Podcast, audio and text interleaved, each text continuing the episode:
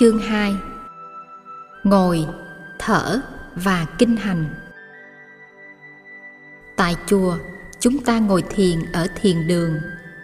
Nhiều chùa chỉ có Phật đường mà không có thiền đường và Phật đường cũng được sử dụng làm thiền đường. Từ đầu thế kỷ thứ ba, thiền sư Tăng Hội đã bắt đầu dạy thiền ở nước ta rồi. Chùa chiền ở nước ta do đó đều đã thực tập thiền. Chùa có khi cũng gọi là chiền. Chữ chiền chắc là từ chữ thiền mà ra. Ta cũng gọi chùa là cửa thiền hay là thiền môn. Tới giờ ngồi thiền, ta nghe ba tiếng chuông báo hiệu. Biết đã tới giờ thiền tọa, ta nhiếp niệm, theo dõi hơi thở, đứng dậy, đi rửa mặt rồi khoác áo dài áo quần, cần phải rộng để ta ngồi thiền cho thoải mái. Ta làm tất cả mọi cử động ấy, đi, đứng, rửa tay, mặc áo, vân vân, một cách ung dung, thông thả, im lặng, vẫn nhiếp tâm và theo dõi hơi thở. Ta tiến về phía thiền đường.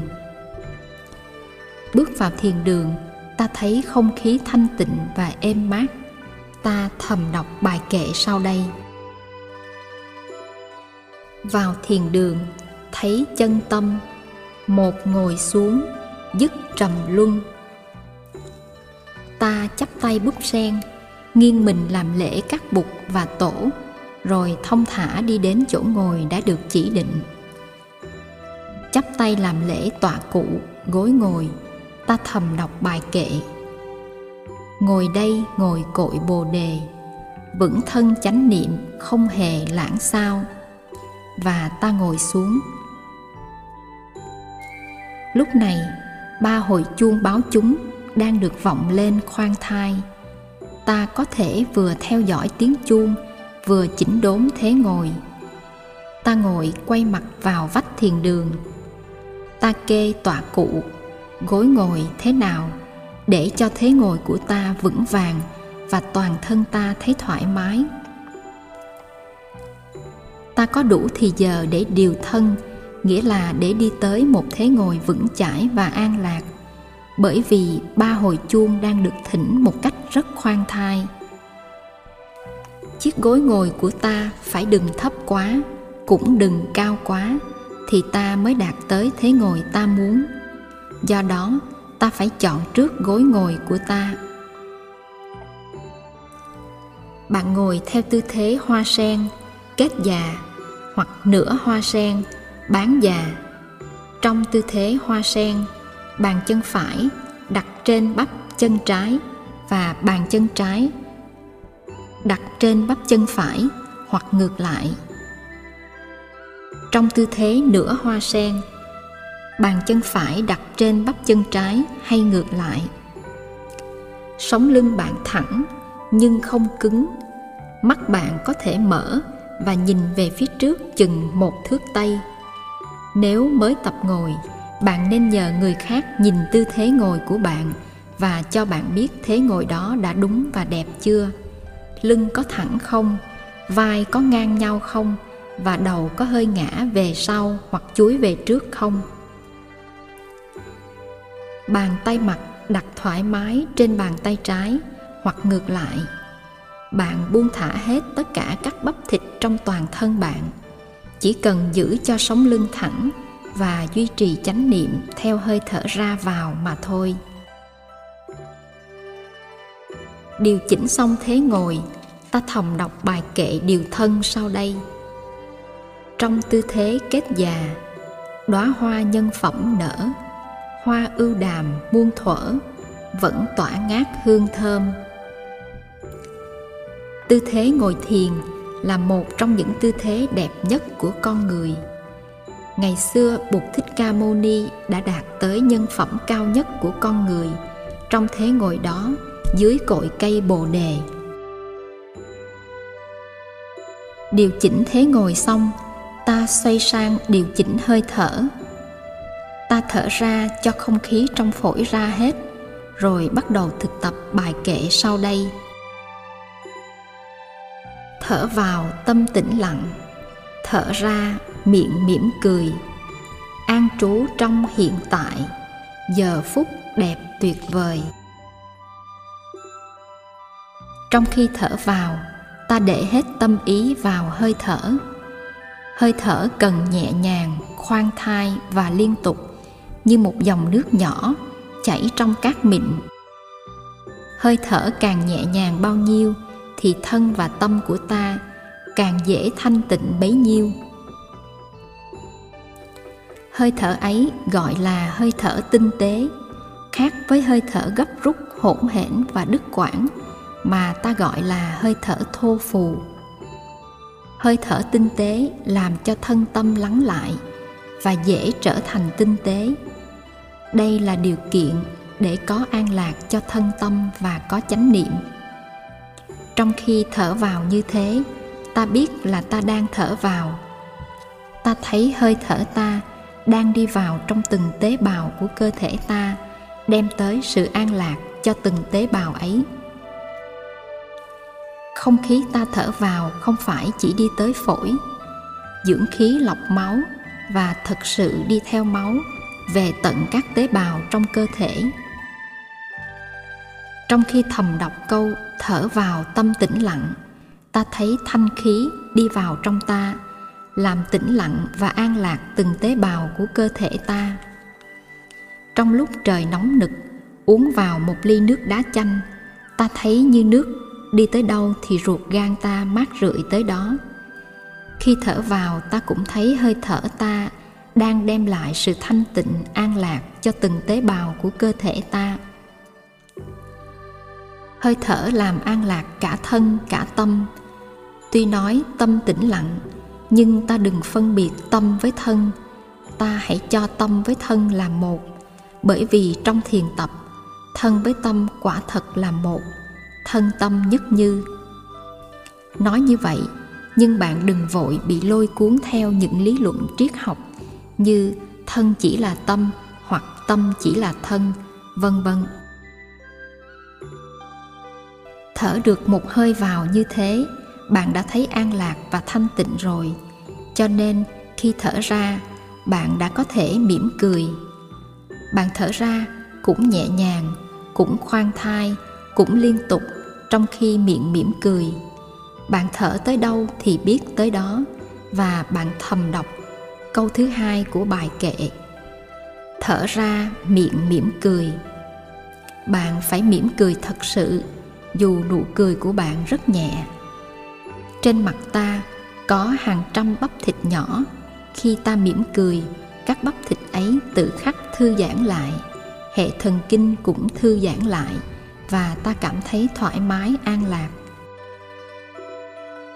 Các nhà khoa học đều đồng ý với nhau về điểm này. Khi ta an lạc, ta mỉm cười và khi ta mỉm cười, ta được an lạc pho tượng nào diễn tả được nụ cười nhẹ nhàng và an lạc của bụt là một pho tượng thành công. Nếu may mắn, bạn có thể thỉnh được một pho tượng bụt như thế để về thiết trí phòng tĩnh tâm của bạn. Đời sống mới đầy dẫy những lo âu và bạn ít có dịp để mỉm cười. Áp lực của đời sống hàng ngày và những lo âu và bực dọc thường làm cho bắp thịt và thần kinh căng thẳng lại. Nếu không tập khoan thư thần kinh bằng cách ngồi thiền, đi thiền, thở và mỉm cười, thì tình trạng có thể trở thành nguy hiểm. Nếu không giữ gìn, sẽ có ngày bạn phải dùng đến thuốc an thần và đi bác sĩ chuyên trị tâm thần. Trong nước cũng vậy mà ngoài nước cũng vậy. Đã có rất nhiều đồng bào lâm vào tình trạng này thiền tập trở thành một phép sống cần thiết cho hạnh phúc cá nhân, hạnh phúc gia đình và an lạc xã hội. Nếu bạn thấy mỉm cười là một việc khó làm, thì đó là tình trạng đã trở nên nghiêm trọng rồi vậy. Có một người nói, đời tôi đau khổ như vậy, làm sao tôi có thể mỉm cười? Tôi trả lời, ta phải mỉm cười với sự đau khổ của chính ta. Hãy nhìn nụ cười trên môi bụt bụt là người tỉnh thức, thấy được tất cả những khổ đau của mọi loại. Vậy tại sao bụt còn cười? Theo tôi, bụt biết khóc mà cũng biết cười. Bởi vì nếu không biết cười, thì làm sao bụt có thể đối phó với khổ đau khổ đau của chính mình và khổ đau của muôn loại? Có phải chúng ta chỉ có thể chia sẻ sự an lạc cho kẻ khác khi chính ta đã có sự an lạc trong lòng? Để chiến thắng và vượt qua những đau khổ của chính mình. Chúng ta chỉ có nụ cười của chúng ta mà thôi. Trong một khóa tu học tổ chức tại thiền viện san francisco, tôi gặp một thiếu phụ hoa kỳ đang có mang một em bé. Chị cũng tham dự khóa tu. Chị hỏi, khi mình buồn thì làm sao mình cười được? Tôi trả lời, nếu chị không cười thì em bé trong bụng chị sẽ lãnh đủ. Người thiếu phụ giật mình, chị thấy cười là một bổn phận, để cho khổ đau chôn vùi đời sống hàng ngày của mình, tức là làm hại tới em bé, làm hại tới thế hệ tương lai. Ta hãy cười đi, rồi ta sẽ xây dựng lại đời sống. Đêm ấy trong giờ thiền tọa, tôi thấy mỗi người trong chúng ta, đàn ông hay đàn bà trẻ em hay người lớn đều có mang một bào thai trong mình. Đó là bào thai của một đức bụt chưa sinh. Tất cả chúng sanh đều có phật tính, tất cả chúng sanh đều là phật sẽ thành. Đó là giáo lý của đạo bục đại thừa. Nếu chúng ta không cười, nếu chúng ta để khổ đau và phiền não chôn chặt và đè nặng trên chúng ta, đó là chúng ta làm mất cơ hội của bào thai bục trong ta mỗi chúng ta là một hoàng hậu ma gia mỗi chúng ta đều có trách nhiệm. Thở vào tâm tĩnh lặng, thở ra miệng mỉm cười. Hai câu đầu của bài kệ được bạn sử dụng trong khi thở vào và thở ra. Bạn có thể thực tập với hai câu này trong năm 10 phút. Rồi bạn thực tập đến hai câu kế tiếp. An trú trong hiện tại là câu thứ ba của bài kệ. Trong khi thở vào, bạn biết là thân bạn cũng như tâm bạn đang có mặt tại đây và trong giờ phút hiện tại. Sống tức là sống trong giờ phút hiện tại, bởi vì chỉ hiện tại mới có thực, còn quá khứ và vị lai chỉ là những bóng ma. Trong kinh người biết sống một mình, bụt nói đừng nghĩ tới quá khứ. Đừng tưởng tới tương lai.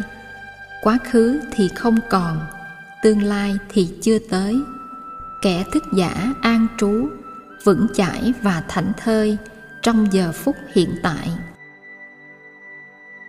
Trở về với giờ phút hiện tại, tức là trở về với sự tỉnh thức, tức là để tính bục phát hiện trong ta bí quyết của thiền tập là trở về với giây phút hiện tại và biết những gì xảy ra trong giây phút hiện tại. Trước hết là trong thân tâm mình và sau nữa là trong hoàn cảnh mình. Biết bao nhiêu người trong chúng ta không có khả năng sống trong hiện tại. Nếu họ không ngồi tiếc nuối quá khứ, thì họ chỉ lo lắng cho tương lai.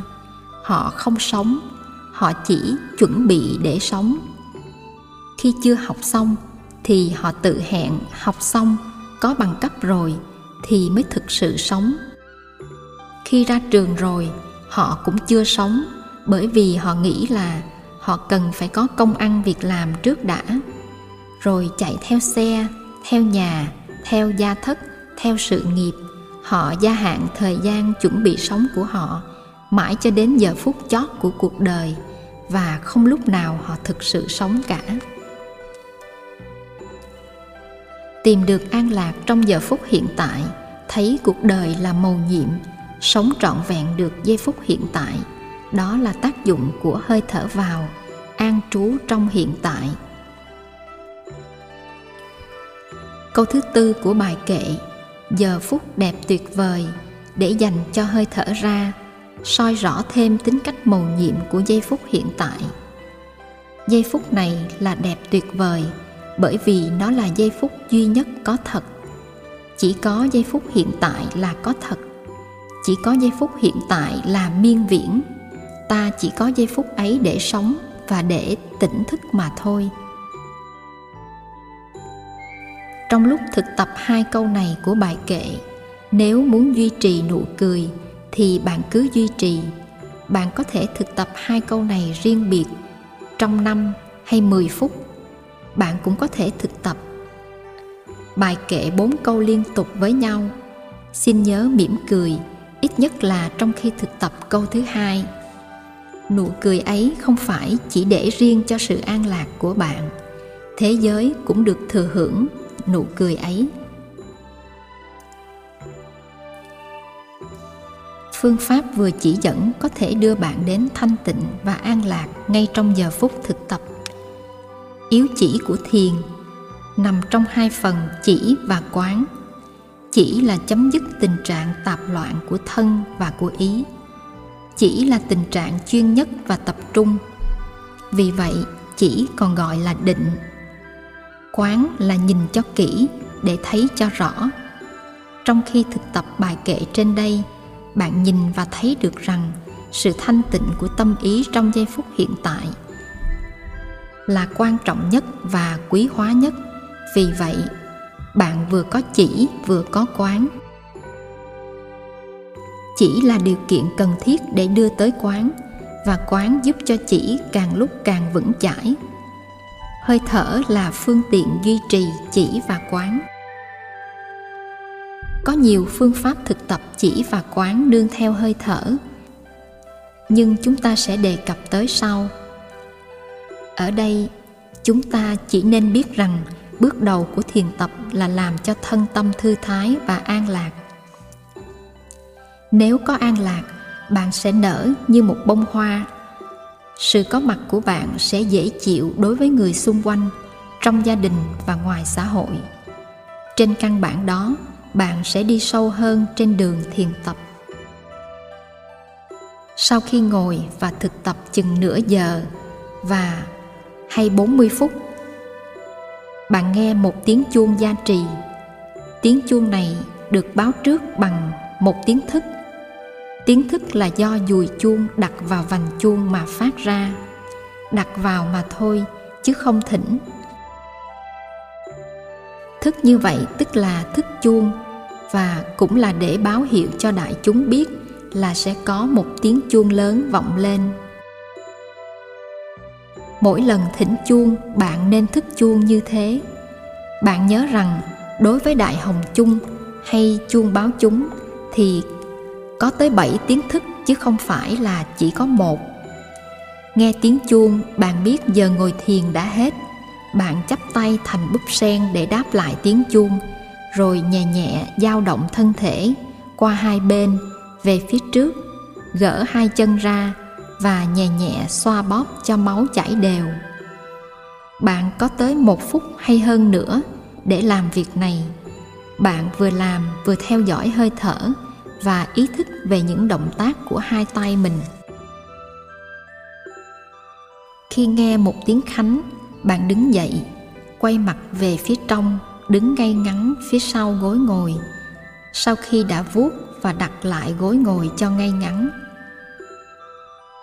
nghe tiếng khánh kế tiếp, bạn chắp tay xá người đối diện và xoay mình nửa vòng, tay phải của bạn về phía chiếc gối ngồi, trong khi hai tay bạn vẫn chấp thành hình búp sen. Nghe tiếng khánh kế tiếp, bạn bước bước đầu tiên để đi kinh hành. Kinh có nghĩa là đi ngang qua và thu tóm lấy mọi nghĩa lý. Như khi ta đóng sách ta cho một sợi chỉ đi ngang qua tất cả mọi tờ giấy, để gom lại tất cả những tờ giấy ấy không cho rơi rụng tờ nào. Kinh hành là đi trong chánh niệm. Chánh niệm như sợi dây liên tục đi qua tất cả mọi bước chân. Không có bước chân nào đi ra ngoài chánh niệm. Cũng giống như sợi dây sâu hạt cườm sợi dây đi qua hết tất cả mọi hạt, mà không rơi rớt ra ngoài kinh hành là như thế, duy trì chánh niệm trong từng bước chân. Đi kinh hành trong thiền đường, ta đi chậm rãi, vững vàng, theo dõi hơi thở, có thể là một bước thở vào, một bước thở ra. Bạn cũng có thể áp dụng bài kệ thở vào tâm tĩnh lặng. Giữ búp sen của hai bàn tay cho thẳng, chóp của búp sen hướng về phía trên có những truyền thống theo đó. Người đi kinh hành, nắm tay để trước ngực, tay trái nắm lại, trên ngón tay cái, và tay phải nắm lấy tay trái. Theo truyền thống việt, chúng ta đi kinh hành với hai tay chấp thành búp sen. Đi như thế đồng thời cũng là đi nhiễu, có nghĩa là đi quanh bục và tổ để bày tỏ sự cung kính đây là do ảnh hưởng của truyền thống ấn độ. Mỗi khi muốn bày tỏ sự cung kính đối với bụt, các vị đệ tử thường trật vai áo ra khỏi vai bên phải, chắp tay và đi quanh bụt ba vòng. Chiếc vai trần hướng về phía bụt. Đi kinh hành ta cũng duy trì được chánh niệm như khi ta ngồi thiền và đi như thế làm cho máu huyết lưu thông và ta có thể ngồi thiền trở lại trong những mùa an cư, ta thực tập kinh hành giữa hai buổi thiền tọa. Nghe một tiếng khánh, ta biết là ta đang đi vòng chót của buổi kinh hành. Khi về đến chỗ của ta ta đứng trước gối ngồi, chắp tay hướng về phía trong. Nghe một tiếng khánh, chúng ta xá, rồi hướng về phía bàn thiền tổ. Ta nghiêng mình xá khi nghe tiếng khánh kế tiếp, rồi xoay mình hướng về phía trước đến cửa thiền đường, ta hướng về bàn thiền tổ, xá một lần nữa trước khi ra. Trong suốt thời gian này, ta vẫn chăm chú theo dõi hơi thở và duy trì chánh niệm. Nếu là buổi thiền tọa sớm, thì ta còn trì tụng tâm kinh bát nhã trước khi làm lễ thiền tổ và ra khỏi thiền đường. Tâm kinh có thể được trì tụng khi ta đứng chắp tay đối diện nhau sau giờ kinh hành, hoặc ta có thể ngồi xuống gối ngồi, trong trường hợp vị duy na muốn như vậy. Trong lúc ngồi thiền, mọi người đều ngồi quay mặt vào tường, riêng vị duy na quay mặt vào trong, ngồi trước chuông gia trì. Vị này có thể nhìn thấy tất cả mọi người cùng tư thế ngồi của họ. Nếu thấy ai ngồi không đúng phép vị này có bổn phận phải tới chỉ dẫn cho người ấy, ngồi lại cho đúng phép. Trước khi thỉnh chuông báo hiệu giây phút khởi sự chính thức của giờ thiền tọa, nếu ngồi một vòng quanh bàn thiền tổ không đủ chỗ, thiền sinh sẽ ngồi hai vòng quanh bàn thiền tổ. Trong trường hợp này, ta có hai lối đi kinh hành. Ngoài ra, còn có một vị tuần hương với cây trượng giám hương của vị này. Trong giờ thiền tọa, tuần hương có bổn phận chăm sóc đại chúng và bảo vệ sự thanh tịnh của giờ thiền tọa. Vị này có thể đứng hay ngồi. Trong góc thiền đường, cây trượng giám hương nâng thẳng trước ngực hoặc để trước mặt. Nếu có thiền giả nào ngồi không nghiêm chỉnh hoặc đang ngủ gục, vị tuần hương sẽ nhẹ nhẹ đi từng bước một tới bên người này và giúp người này ngồi lại cho chỉnh đốn và tỉnh táo. Người tuần hương làm việc rất im lặng và không dùng cây trượng giám hương để gây nên tiếng động, làm động niệm đại chúng như ở các truyền thống khác.